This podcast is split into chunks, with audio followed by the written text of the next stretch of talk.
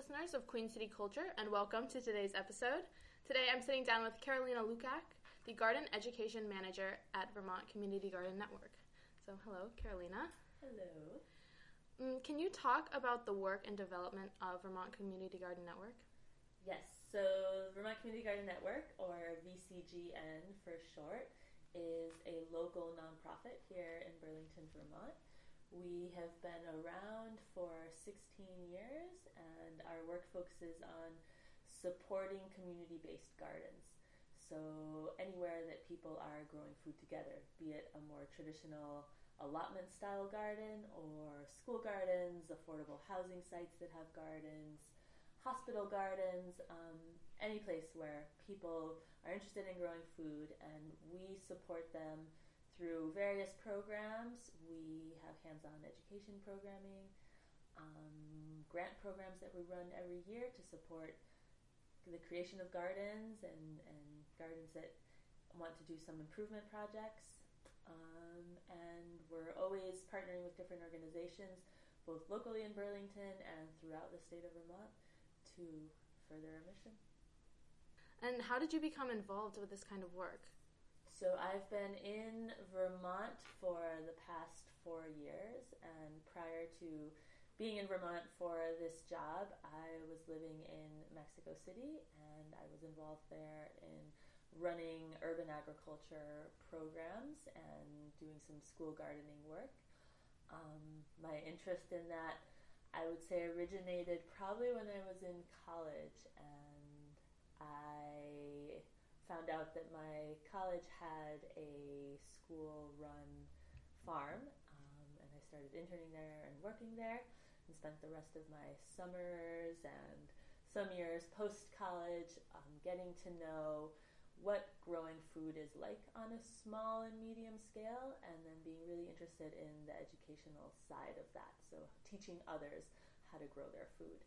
And so, that interest that started in learning how to grow my own food and then learning how to teach to others took me first to those many years in Mexico City working with urban populations and then now here in Vermont where there's a thriving food culture um, with a not so urban landscape. Who is able to participate with these gardens? So I'd say a very wide range of individuals. My direct work with VCGN is on the garden education programming in Burlington, and so I can share a, a little um, preview of, of, work we're doing this upcoming season. Um, I'll be working at seven affordable housing sites. We're in a partnership with Champlain Housing Trust. These are sites all around Chittenden County um, where residents have gardens at their living spaces, and we're there to support them in planting the gardens, in providing technical assistance throughout the season. Um, and those individuals, I see a whole range from young families with um, young kids, single parents, um, some seniors. There's a range of folks um, from the immigrant community, from new Americans who are um, living at the affordable housing sites. In addition to that, I do some senior gardening. So, with the elder population here in town, I'll be working at one site this summer. Um, and that particular residence um, supports individuals with more advanced degrees of dementia and Alzheimer's. Um, I know we have several programs for youth gardens and supporting youth programs. One of my coworkers, Libby, um, does a lot of work with the Farm to School Network and supporting folks who run school gardens. And I'd say the scale of people that we collaborate with is everything from the individual who's renting a plot at a community garden to people gardening at home, whether beginners or more advanced. Yeah, it sounds like anybody who wants to participate yes. is able to. Exactly. Uh, can you talk about the immigrant families that you've worked with within these gardens? Sure. So, most of the work that I've done with the New American community here in Burlington has been through the Family Room Garden. The Family Room is a parent child center based here in downtown Burlington, and during the summer months, they run their play groups out in the garden at the Ethan Allen Homestead. And so activities that typically take place indoors are shared outdoors.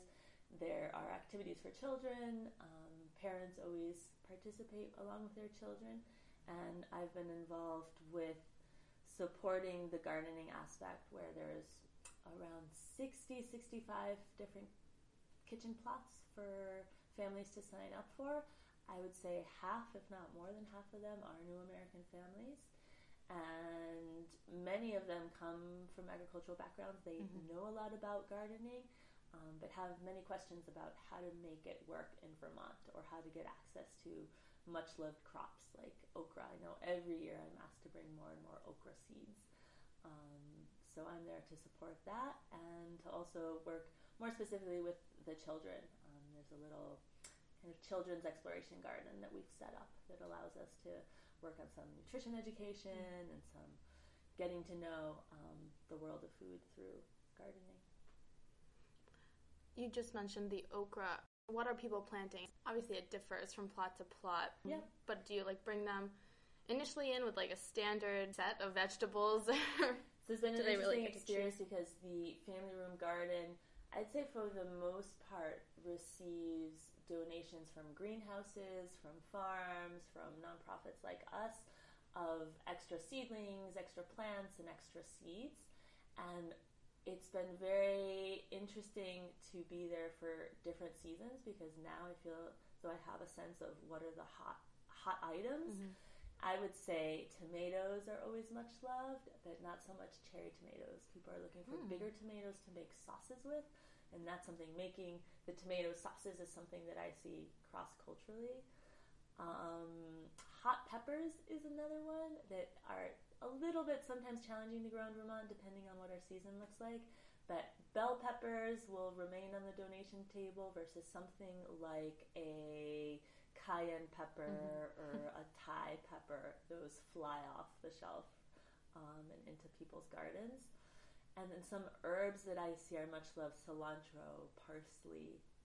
Sometimes flowers get get people's attention, but I would say in, in as far as the vegetable world, in addition to tomatoes, peppers, onions, very loved. Cabbage also, I'm I'm surprised that I've seen so many people go after the cabbage. Um, not so much kale. I, I don't see too many people thrilled about kale, but other leafy greens that can be cooked down like spinach. That was not the first time that I heard that kale was not the winner.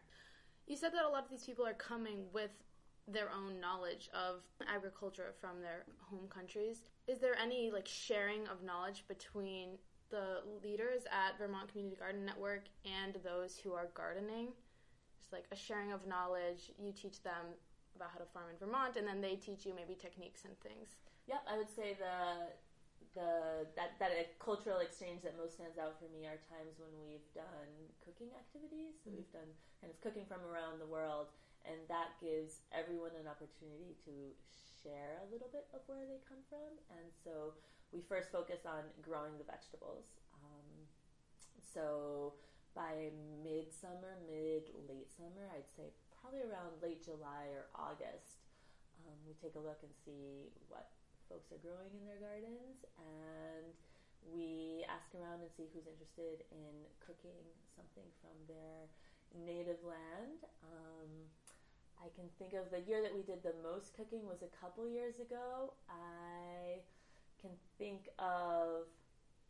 Um, we definitely had some samosas made. I believe a family made momos we had what else can I think of? With my my cultural background from Mexico, we made salsa and handmade tortillas. Um, one book that comes to mind that I've seen several interpretations depending on where you're reading it is um, Stone Soup, and it talks about a community coming together to make a pot of soup where everybody donates an ingredient. So we made a version of that, and that seemed like one of those occasions where oh. everybody donated their, their favorite vegetable, and you put it all together in one pot. That's so fun. It comes out delicious. Um, well, those are some examples of how cooking brought everyone together, mm-hmm. and the actual cooking was done out in the garden with children of all ages and adults. Um, so I think that was another opportunity. I can even think of how people chop the vegetables was very specific, and how some children had much more experience in the kitchen. Um, and I think that was another time for me that was, oh, it's not just about growing your food, but how you prepare it Mhm. is also sometimes specific to different cultures. Now, can you talk a little bit about the dynamics at the community gardens? Because you just mentioned how you did the stone soup where everybody was contributing. Are these gardens intended to build community or are they intended to let individuals grow their own food and not have that pressure of having to interact with everybody around them? I'd say definitely in the work that we do, the community aspect is just as important as the food access aspect of, of our work. Um, and I would say it's it's sometimes challenging um, when a group of people are gardening together. There's so many different um, considerations of what plot is yours and is everybody taking care of their weeds? Who has access to the water? Um, and a lot of the work that we do is not only providing the technical assistance and donating seeds and giving that kind of hands on gardening advice, but also focusing on garden management. So, how to recruit volunteers, how to set up common agreements amongst gardeners, Mhm. what are some best practices for a collective use of a shed. Um, what are different designs for gardens that include um, different accessibility features on whether it's the gravel path or a raised bed? Are there shade structures?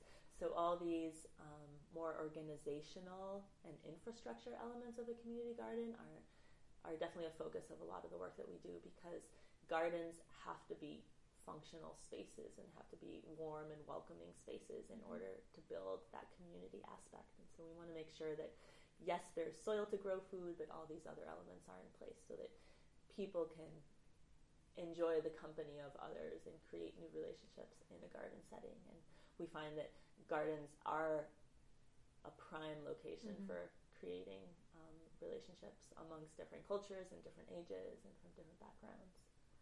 Are these separated garden plots? Yeah, and so it, it depends what gardens. Um, we we definitely support gardeners in many different arrangements of community-based gardens, whether they're managed by a school or whether it's the rent a plot allotment style, um, and even in community gardens, um, how they are managed varies Mhm. a lot. There's some.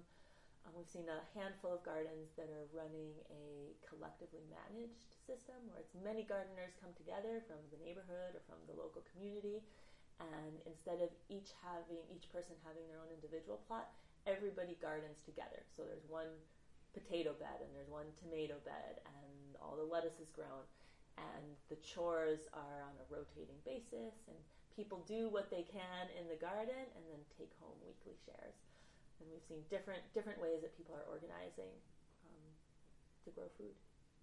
Just sounds like what a community garden should be. I agree. I agree definitely, and I've seen the amount of food grown in collectively managed gardens is much higher because you can dedicate a whole bed to one crop. So I think that that's definitely a benefit. But as we were saying, the, the people managing aspect Mhm. requires a lot of a lot of attention and good organization.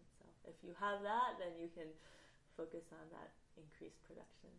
Can you talk about the development of that system? I'm just so curious. Like, I can't imagine it was smooth the entire Yeah. time. Um, was there like a learning curve or? A, So I can talk about the the collectively managed garden um, that I ran last year as part of the community teaching garden. Um, community teaching garden is a program we've been running at least the past ten years, and last year was the first year that one of our garden sites out at the Intervale we decided to switch the management style, and instead of each student having their own plot, Mhm. there was a group of ten students who together shared the responsibility for managing the 2,000 square foot garden.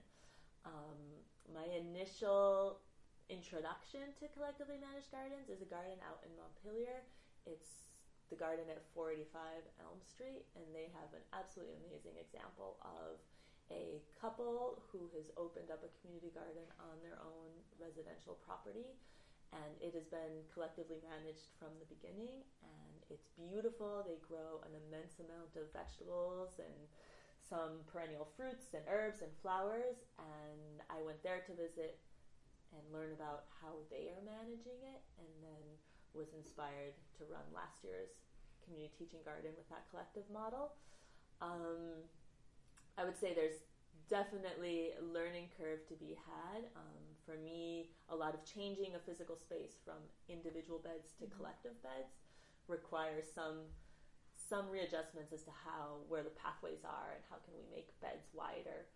Um, I would say the the consensus process with the people element is also interesting on how do we decide what variety of tomatoes we want to grow. Some people love cherry tomatoes, some people want the plum tomatoes um, and I found that being in a garden with like-minded people made those decisions easier. Mm-hmm. Um, there wasn't conflict as to what are we going to grow, um, and the accountability that people felt. I was impressed. If somebody didn't come to our weekly work parties or was absent because they were traveling over the summer, they definitely felt accountable to the garden and asked if they could go and put in a few extra hours of weeding outside of our work party.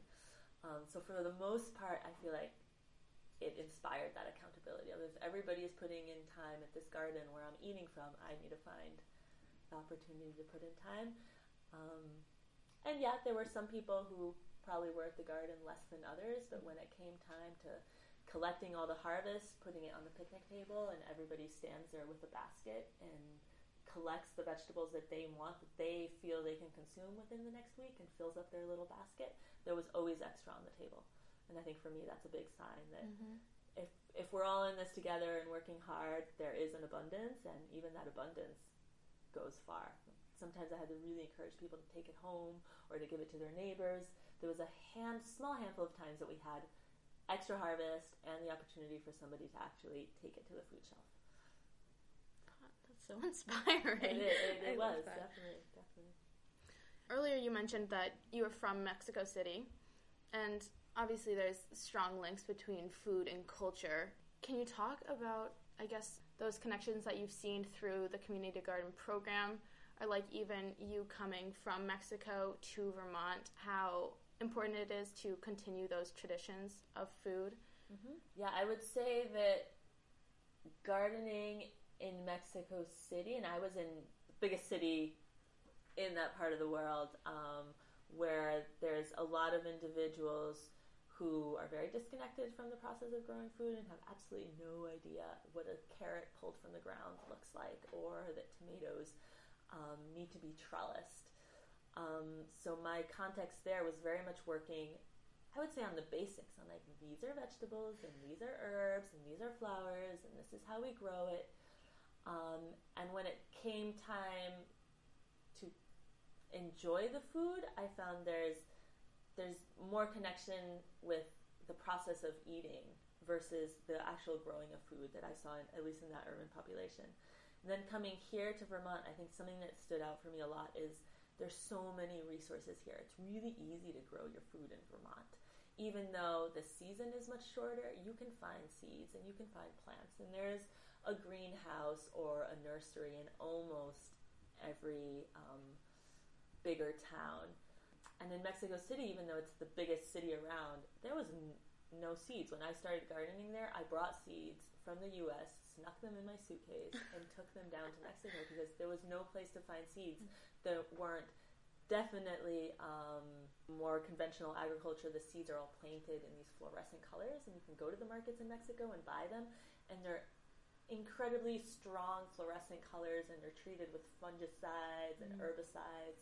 So I initially brought down the seeds. Um, and then as the years went by, we started collecting seeds, and there were some other small farms outside of Mexico City that started producing seeds. So by the end of my eight, ten years of running urban agriculture programs in Mexico, I saw these basic inputs for gardening starting to appear. Like we had access to them now. Um, and that's around the time when I left and came to Vermont, but I still carried with me kind of the thriftiness of really taking care of my seeds and really being sure that I'm I'm only planting what I can eat. And in Vermont, I've just seen such abundance in gardens. There's like extra all the time. So I think the the seed saving aspect is something that has stuck with me, um, and that I've tried to do a little bit more of my own seed saving here. Um, it's interesting to work with the community, with the Vermont Community Garden Network, because we receive last year's seeds that can no longer be sold um, that High Mowing has and that Gardener Supply, for example, takes off their shelves. There's so many seeds that can no longer be sold because they're last year's production. Um, and so those are the seeds that we donate to groups. Seeds are still viable. Um, lettuce seeds are viable for five, seven years, but they can't be sold if they're packaged for a given year. Um, so now I'm surrounded by this abundance of seeds, and it seems like, oh, I'll never be out of seeds. But I think having grown up in, in Mexico and having that been my introduction to community gardening, I think my perspective on like what a seed is is very different. Like there's limited amounts of seeds, and we really need to take care of them. I think that's something that stands out for me more. Um, I mean, I've really never gardened. I'm alongside my mom. I have, so these are things that I've never really considered. The seeds being abundant and then having to throw them away after one year. That just is such a waste, and it's great that you guys are utilizing them. So, how do you see VCGN expanding in the future? One of our, um, I'd say our big focus for this year, and this is our first year of having a transition as far as our executive director and doing a lot of work with strategic planning for the organization. We are very much focusing on the network aspect of the work that we do. So, yes, we maintain strong roots here in Burlington and in our partnerships within Burlington, but we really want to embody the work that we do as a network to support gardens and gardeners all around the state of Vermont. So I know my colleagues um, have been traveling to communities around Vermont, um, gardens that we already know of, places that we've heard of, to connect with people there and learn about what are people in Vermont who are somehow involved in a community-based garden. What are they needing? What kind of support would be helpful? Um, so that's been a huge focus of the work that we do. Um, one example is our annual it's a garden work day and fundraising event it's called day in the dirt that happens at the end of april and last year was the first year that we extended it statewide and this year we're furthering that effort to not only um, organize volunteers and a big work party and fundraising for gardens in burlington but also statewide um, we have a grant program that grantees were recently announced the last week. Um, it's called the Thriving Gardens Grant, and that is to support garden improvement projects around the state. Um, so as as we find funds available to support gardens from around the state and gardeners around the state, um, I would say that's kind of the next focus of the work that we do. Really, be the network Mm-hmm.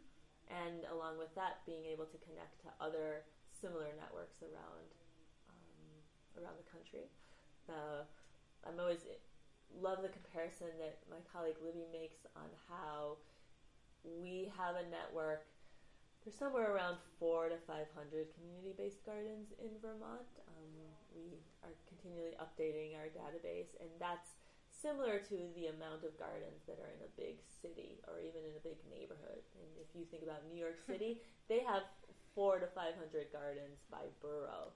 And so our statewide network is almost the size of some city or neighborhood networks in other parts of the country. So how is our work similar and what can we learn each other is also something that we're interested in and adjusting it and adapting it to the to the Vermont scale. We're up to 500. It sounded like a lot to me. It Oh, is. wow. It is. I guess I was just curious when you were talking about expanding, but have you done work with Huertas in the past? Because I feel like you guys are very similar. Yeah, I personally haven't. I know every year when we have our seed donation kind of call for seed donations, and people contact us asking for the donated seeds, and we send a packet of 25 to 30 seeds. I know every year, um, whether it's it's interns or coordinators from Huertas have contacted us to come and gather seed donations, mm-hmm. um, but we have not had more collaboration than that. Okay. I think as as you're saying, I think it's prime connection to be made. um, well, we are actually almost out of time. So, Carolina, I would just like to thank you again for sitting down with me today. Uh, and to all of my listeners, uh, make sure you check out vcgn.org for more information um, and about their work and ways that you can get involved.